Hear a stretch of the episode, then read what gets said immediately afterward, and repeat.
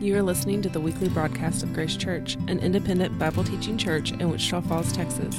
This week, we begin a new study examining how we're intended to love, live, and learn from others in our church family. With this week's message, here's shepherding pastor Joe Cook.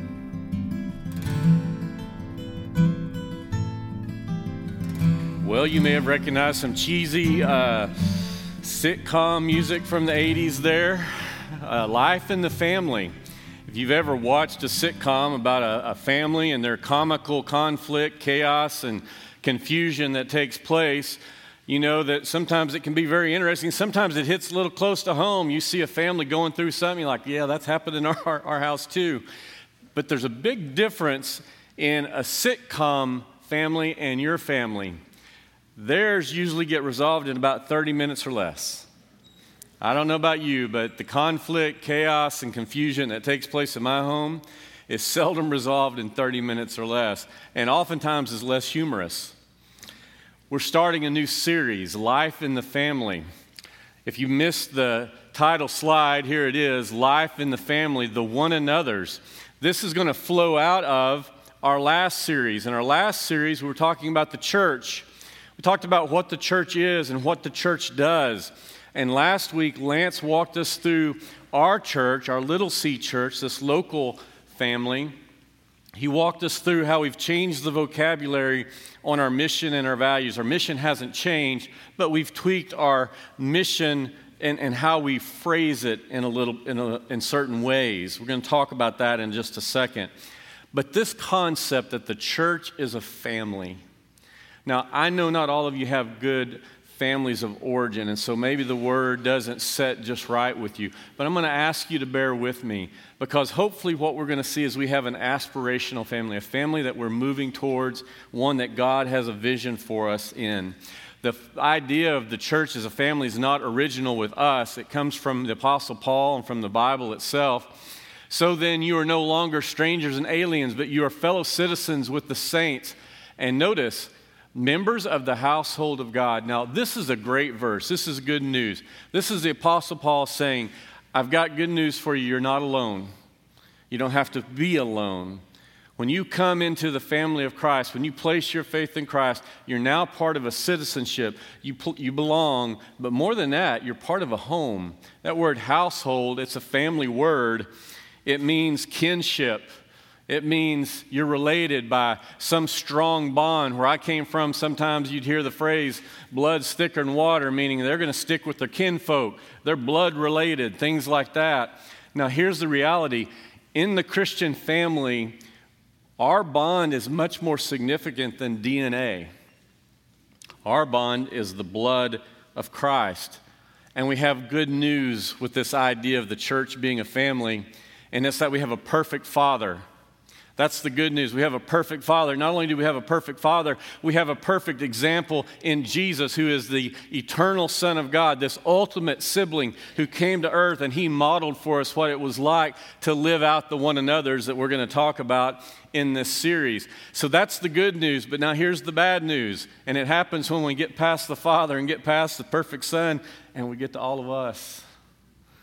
Because one of the things that we learned last week when, when Lance walked us through that idea of our new mission statement, which is this our mission is to develop maturing followers of Jesus Christ. We, we wanted to emphasize the fact that it's a process. Use the idea that we start with A when we're born into this family and we're working our way to Z, and it's a progress, it's a process. We're not all at the same place. Some of us may be stuck in the ABCs, some of us maybe you're getting close to the XYZs but we're all in the same family together. And maybe you've noticed that even in the church family, there's conflict, confusion, and chaos. See, all our family members are, are different. I bet in your family of origin, you've probably heard the word dysfunction. Because you know what? Every family has a certain degree of dysfunction. There's that weird person that you can't seem to get along, can't get a, can't get a good beat on what they're like, and maybe that weird person's you. I may be the weird Uncle Joe in my family okay? And I have a lot of nieces and nephews, and they're probably already going, hmm, maybe. So, in a family, you have all kinds of characters and all kinds of issues that arise, and we're all at a different level of maturity. So we need some guidance on how to get along because let's be a little bit more serious. The reality is, in our family of origin and in our church family, sometimes we hurt each other. And so, this series of life in the family, the one another's, hopefully we'll be healing. Hopefully, we'll start learning some things about how Jesus has this vision for us to love one another. It's going to be challenging at times. And where we're going to go next is extremely important because the next section, which is going to take us about eight to 10 minutes, I want you to really, really listen closely because we're going to talk about the cornerstone principle for this whole series. All of the verses are going to come from the Gospel of John. You don't have to turn there, they're all going to be on the slide or they'll be in your, in your bulletin or the YouVersion app. You see, God said He wants us to be a family. And when Jesus was on the earth and He started gathering His disciples together, He began to cast a vision for them. There's a very special moment in His life, those last few hours before He was betrayed, before He went to the Garden of Gethsemane and He was arrested. There's this uh, section of scripture we call the upper room discourse, where he's having very intimate conversation with those closest to him. And where we're going to jump in, Judas has already left the building. He's been sent on this errand that he's going to do where he betrays Christ. And everyone else that's left there, they are believers. Not perfect believers. They're maybe more in the ABC area at this moment, but they're believers. They, they know who he is and they're committed to him. And he says something to them. He says this A new commandment I give to you. Let's just stop there. Once you've been walking with a guy like Jesus for three years, when he says something, uh, something new's coming, your ears perk up. Something new? Yeah, something new. A new commandment I give you that you love one another just as I have loved you. You also are to love one another. By this, all people will know you're my disciples if you have love for one another. Now, in this statement, I'm telling you that Jesus is casting a vision for what our family is to be like, and he's telling us something new. He's talked about loving one another before. In an earlier part of the Gospels, we hear him saying, You know, I want you to love the Lord your God with all your heart, soul, and mind, and love your neighbor as yourself. That's an old commandment, though. That's from Leviticus 19. That's been around in Judaism for centuries. You're supposed to love people like you love yourself. Now, Jesus raised the, raised the bar for how we're to see the whole world. He even said, Love your enemies as yourself. Do good to those who persecute you. Man, that's a high bar. But what I want you to catch on is this is new. It's different. Do you see that? How does he want them to love each other in the family? The way he's loved them. And he is about to go to the cross for them. He has come and he has loved his own up to the point of death. And he's saying, That's what I want my family to be known for. Do you see what he's saying here? He's saying to those closest to him, those who are going to go out and start this mission, he's saying, This is to be your reputation. When people look at you, I want them to go, Wow, look at how they love each other. Look at the sacrificial way they love each other. They love each other the way Jesus loved us. That's the reputation that he wants. That sounds really hard, doesn't it? So let's slow down and let's look at two concepts that are very important. And if we miss this, everything that we talk about in the One Another series is going to be real weighty and burdensome. And we're going to walk away going, oh, I, I can't do that. And no, you can't unless you get these two key ideas. And the first one is you have to be in the family first. Last week, Lance used the same passage to share the gospel. It's a great chapter for the gospel. It's John chapter 3. In John chapter 3, Jesus is talking to an old Pharisee, a legalist, who knows the word of, knows the word of God such as it is at that point, backwards and forwards. And he says something strange to him. He says, Nicodemus, you got to be born again. And the old Pharisee scratches his head, and I don't know what you're talking about. But Jesus keeps working with him very patiently. And at one point, he says this to him. Jesus answered, Truly, truly, I say to you, unless one is born of water and the Spirit, he cannot enter the kingdom of God. That which is born of flesh is flesh, and that which is born of spirit is spirit. Jesus said, Nicodemus, I'm talking about a second birth, and it's of a spiritual nature. And Nicodemus is still struggling with it. If you go back and you read through that, you'll see he's still trying to figure it out. And Jesus works with him some more. And we get to that most famous verse of scripture in that chapter, John 3:16. You probably know it by heart if you've been around a church very long. For God so loved the world that he gave his only son that whoever believes in him should not perish but have eternal life. For God did not send his Son into the world to condemn the world, but in order that the world might be saved through him. Nicodemus, you enter into this kingdom, you enter into this family through simple childlike faith. This is the biggest news the world's ever heard, the biggest headline that the universe has ever printed. God loves you, and he wants you in his forever family. The door is open, the carpet's laid out, the invitation is laid bare to you. If you've never heard that before, I would invite you to hear it with fresh ears today. I want you to know God loves you. That's the message of Scripture. And you're invited to come into His family through simple childlike faith. Now, when you do that, when you place your faith in Christ and you join this family, there are some resources made available to you. And it's without those resources, we couldn't do this one another love, this vision that He's cast for us would not be possible. When we place our faith in Christ, the Spirit of the living God comes and dwells our heart and creates within us a new heart in which Christ, which God can dwell with man. And that source of life, when we dwell in that, when we live out of that, then we're able to love to love one another the way He's going to be encouraging us to, inviting us to. A mentor 20 years ago shared something with me. I didn't have to write it down. I, have remembered it ever since he shared it with me, and that's unusual for me, by the way. I usually don't remember things unless I write them down or hear them a lot. I want you to remember this you can't give away what you've never received. Let me say it again. You can't give away what you've never received. You can't love the world the way God loves the world unless you receive his love. Jesus said this, and this is going back now to John chapter 15, which is a critical chapter in our Bible. If you've been around here very long, you hear us go there on a regular basis. He tells us this I am the vine, you are the branches. Whoever abides in me and I in him, he it is that bears much fruit. And notice what he says For apart from me, you can do nothing. You can't do this unless you abide. And that word abide, it's a huge concept. We could do a whole series just on abiding alone.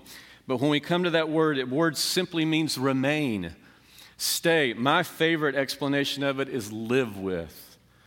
Unless you live with this truth, unless you live with Jesus, moment by moment, day by day, continual dependence upon Him. This abiding principle, if we miss this, we're not going to be able to love one another. If we miss this, that continuum from moving from A to B to C to D and making our progress in, in, our, in our walk with Christ, we can't do it unless we learn what it means to abide. That's the only way we can love the way Jesus wants us to love. He says this a few verses later As the Father has loved me, so I have loved you. Abide in my love. Jesus is saying, I'm giving you the love of God. Abide in it. It's an ocean of love. It's an ocean without beaches. It's an ocean without a bottom. It's an endless supply of love. And he says, when you abide in that like a branch abides on the trunk of a tree or a vine on the, on the a branch on the vine of a, of a wine, what do you want, my trying? A grapevine, there it is unless you abide, unless you receive it, you can't give it out. Now, I want you to think about the principle. It's very simple, but it's very, very important. You can't give away what you don't receive. So, as we move into these one another's, and we're going to look at a couple of them today, we need to realize we can't do it unless we receive it first. Now, what I'm going to do next is I'm going to show you the list of all the one another's that we're going to do over the next eight weeks. I want you to read them with me. Look at this devotion to one another, honoring one another, bearing with one another, encouraging one another, edifying one another, serving one another, carrying burdens for one another, fellowshipping with one another, and then we'll circle back around to the, the all encompassing concept in our last message of loving one another, which flows through all of them. But look at that list. Can you imagine trying to do that in your own strength? And remember, this is about family love. And we got some people that are grumpy and hard to get along with and aren't all that safe, and some of them are just weird, if we're honest. That's, that's what he's inviting us to. That's the vision he's casting. I want you to love your family that way. And you look at that and go, I don't know if I can do that. And you can't unless we circle back around to that first step, to the concept of abiding. When we abide, we're able to do that. So let's roll up our sleeves this morning and let's start looking at what it looks like to love one another. We're going to start with the first one devotion to one another. I'm going to ask you to turn in your Bibles to Acts chapter 2. Because one of the questions you may be asking yourself is Has anybody ever done this very well? Well, actually, in the early church, we have some information that they did a pretty good job right out of the gate. In chapter 2, we have Pentecost that takes place. Peter then goes out and he preaches this great sermon, and 3,000 people come to faith in Christ. Maybe that was you just a few moments ago when you heard the great news that God loves you and wants you in your family. They heard that message and they accepted it with childlike faith. And then we read these amazing things in verse 42. They devoted themselves to the apostles' teaching and the fellowship and the breaking bread and the prayers. Notice to one another. These are the other people in their family. The teachers, they had fellowship, they broke bread, they're praying with one another. So, that one verse, that's our devotion to one another. What, what do we mean by the word devoted? Well, here's a, an explanation of it to stick by, close at hand, attach oneself, wait on, be faithful to someone, to be devoted to someone. And notice what the first thing in that list was. I, I kind of found this remarkable, and I really got stuck on it and had to meditate on it for, for a while. They devoted themselves to the apostles' teaching.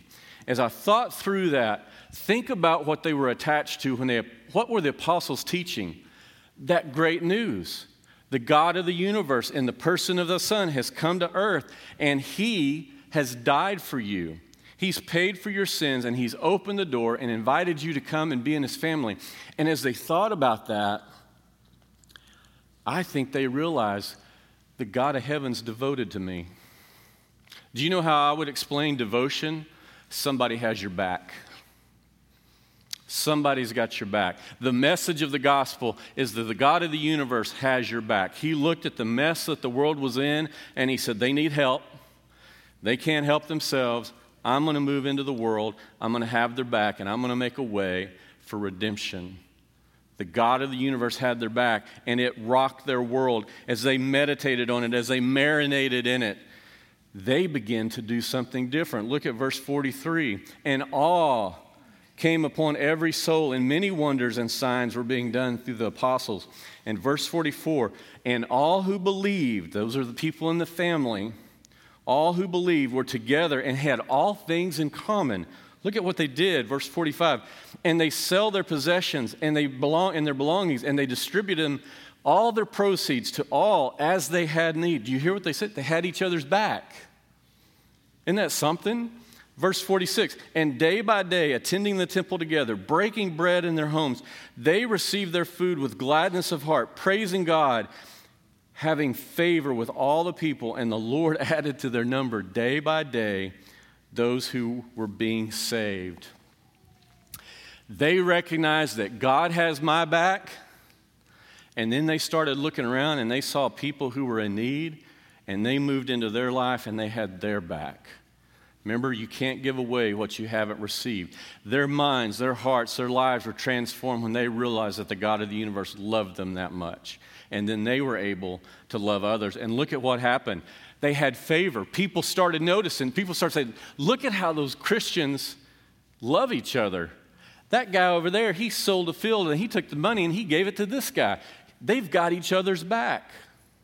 Now, I mentioned a while ago, I know not all of us have had a good family of origin.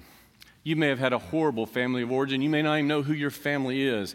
But there is something deep down inside of each and every one of us as human beings that knows this is the way family's supposed to be.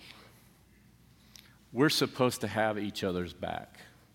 That's what a family does. And the vision that Jesus cast, he said, I want you to love others the way I have loved you. I want you to have each other's back.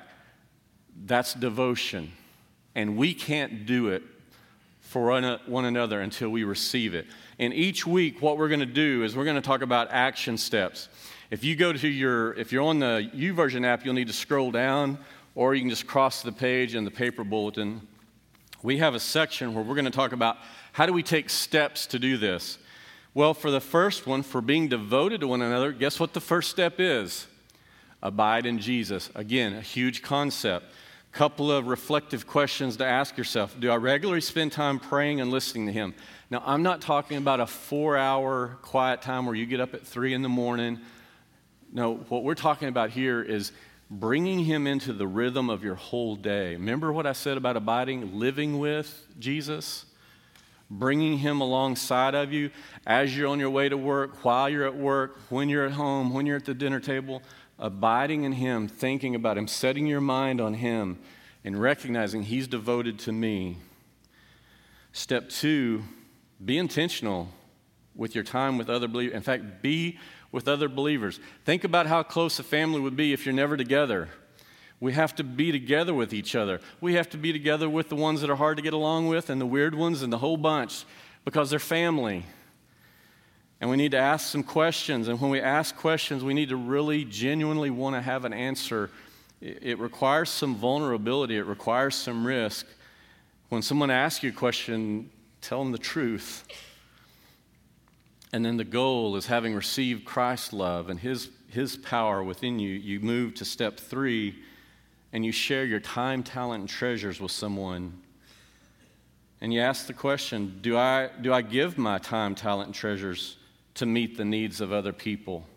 That's what they were doing in the first church. That's what Jesus' love looks like in the, in the Jesus family. When we start taking our time, our talent, we start looking at other people and see where they have needs, and we move into that, that's what it looks like. And that's what people see, and they go, I want to be a part of that family.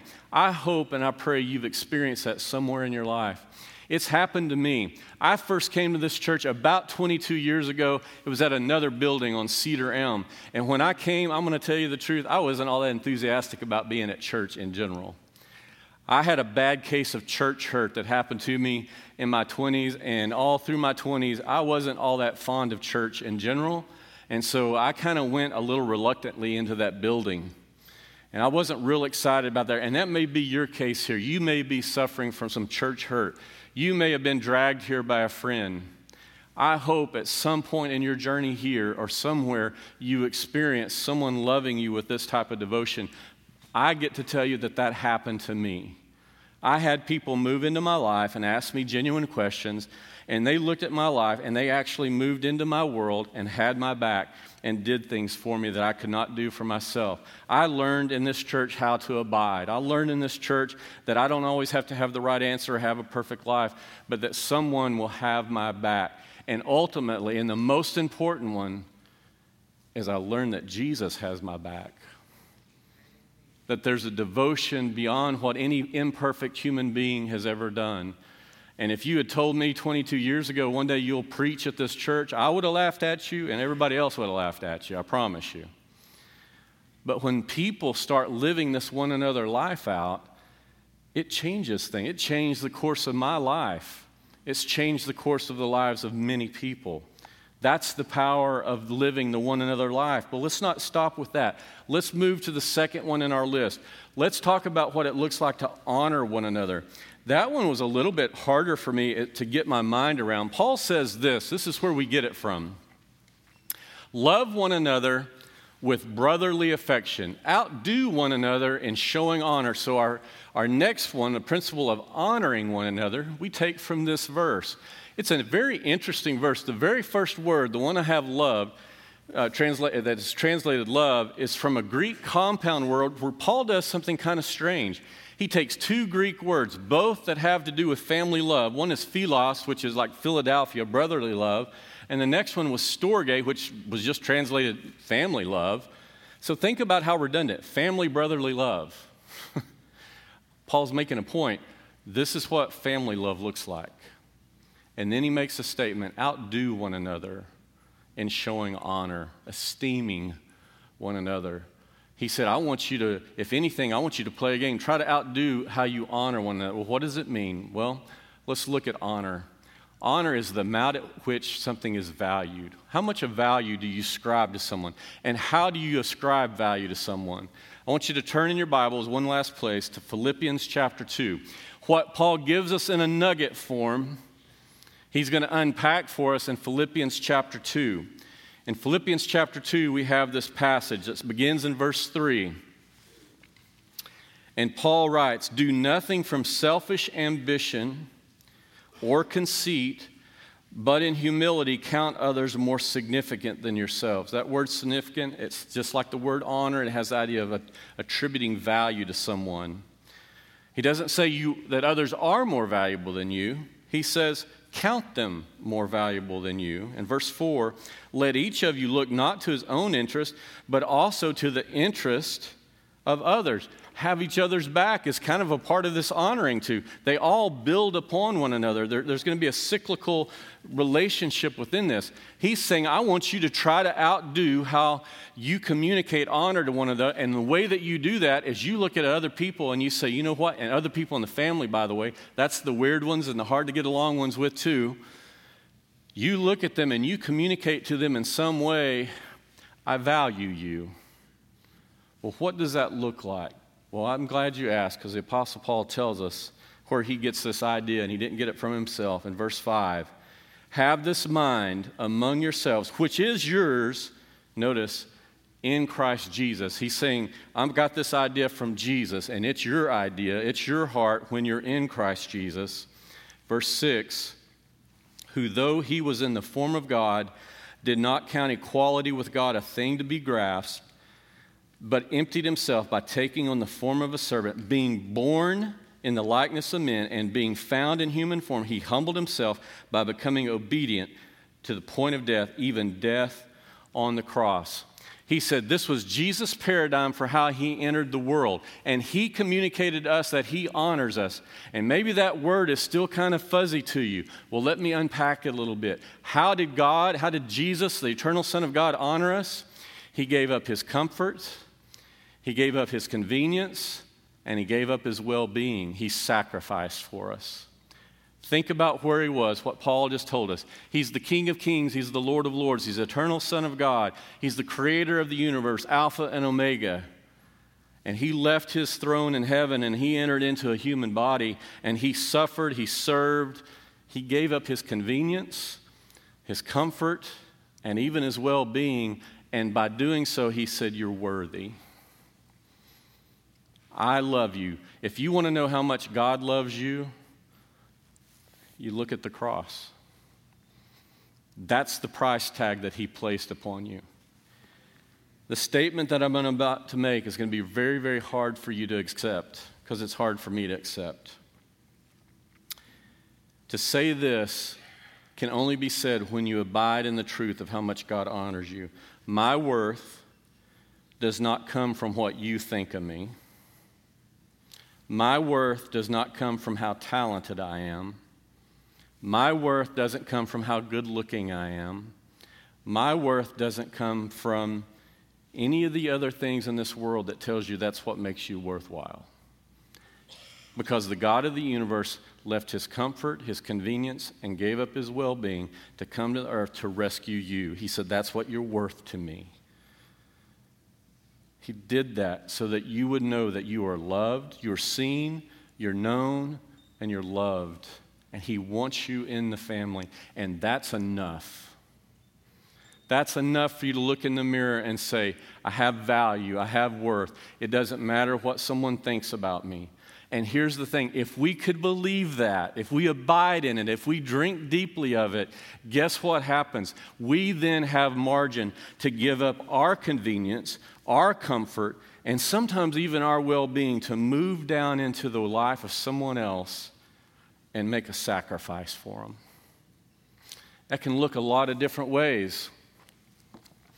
I saw it on a pretty regular basis when I was a chaplain.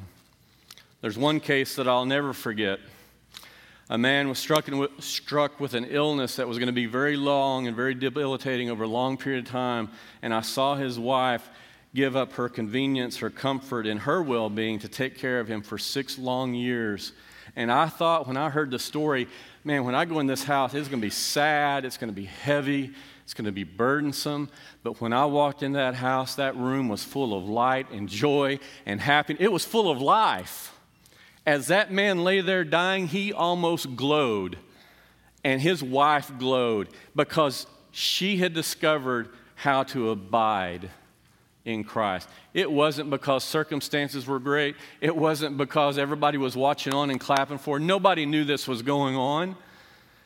She had found worth. She had found that because God has my back, I can have somebody else's back. That strength was given to her from abiding in Christ and to move into the world of her husband and give up her convenience, comfort, and her well being for another human being. It's powerful. It can be a small thing. Maybe you surrender your favorite aisle seat in the sanctuary to make it more convenient for a visitor to come in. Maybe in a business deal with a believer, you look at them and you think about what they've been going through, and maybe you surrender your profit or part of it just for no other reason than to bless them. Not because you have to, not because you owe it to them, just to bless them, just to move in their life and say, I value you.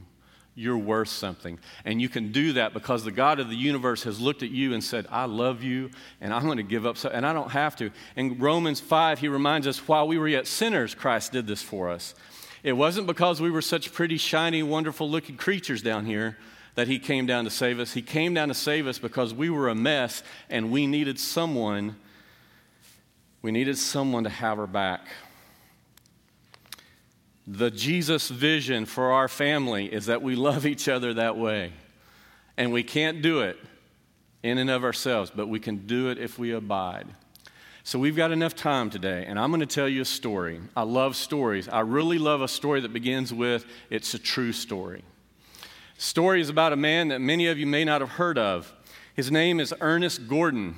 I'm going to show you a picture of him. This is Ernest Gordon.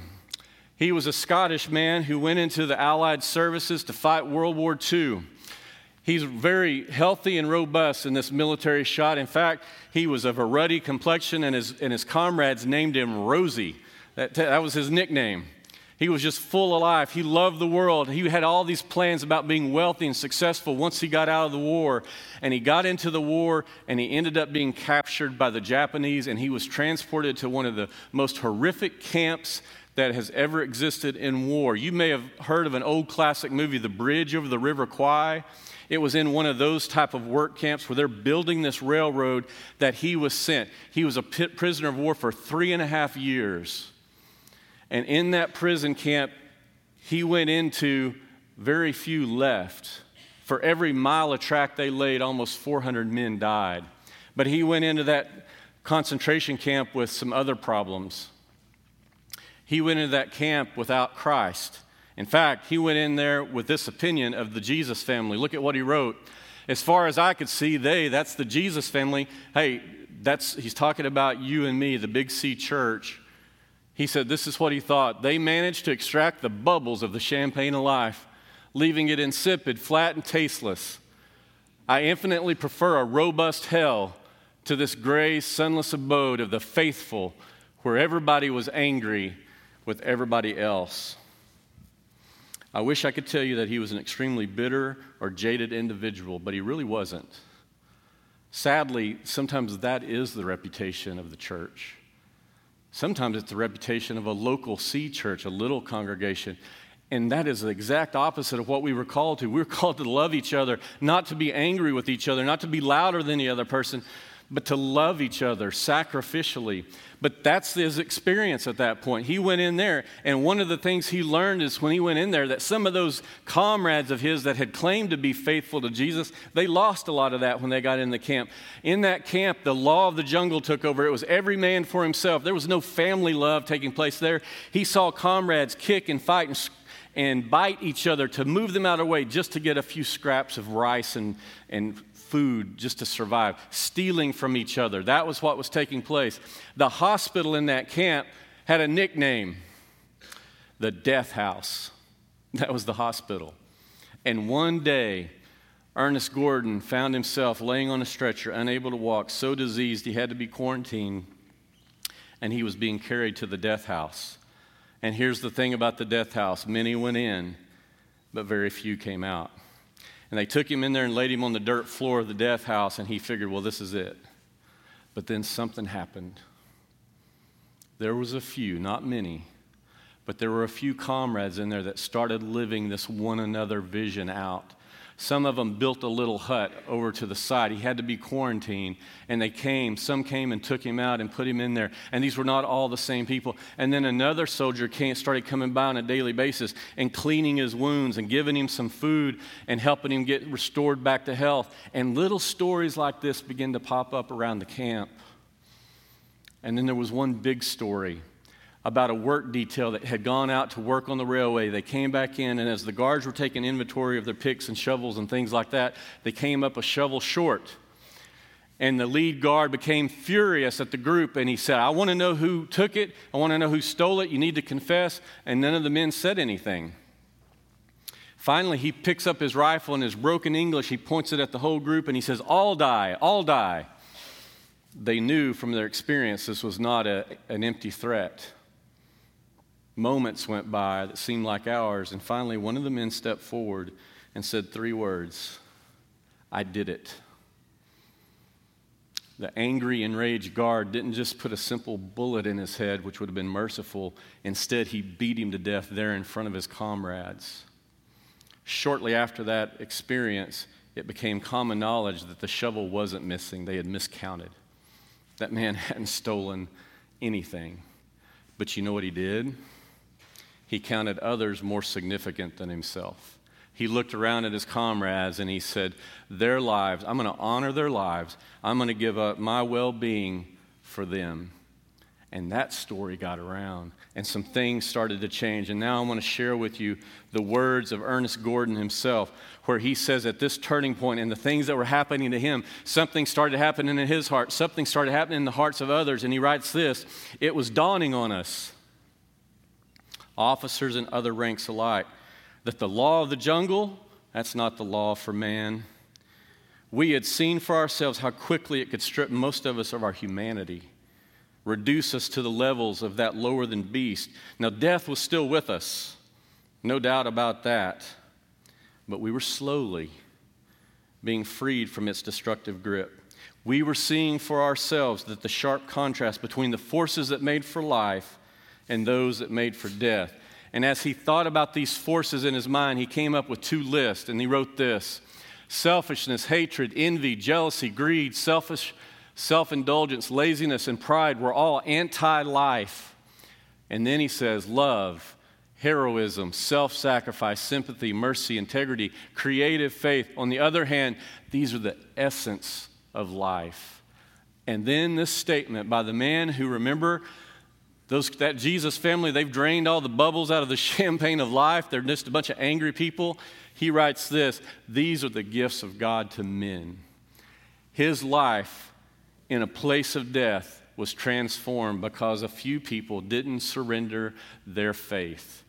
A few people, and it probably started with one, but somewhere along the line, somebody was abiding Someone didn't let the jadedness and the butchery of that camp take it away from them. And they abided in Christ and they moved into the life of another. And then that one moved into the life of another. And this man's life was so transformed. When he came back, he didn't pursue a life of, of riches and wealth and power. He went into the ministry and spent the rest of his life as a pastor. And he said many of the other men did the same thing. And they would look back on that time in a place of death and they would see it that was the place of life.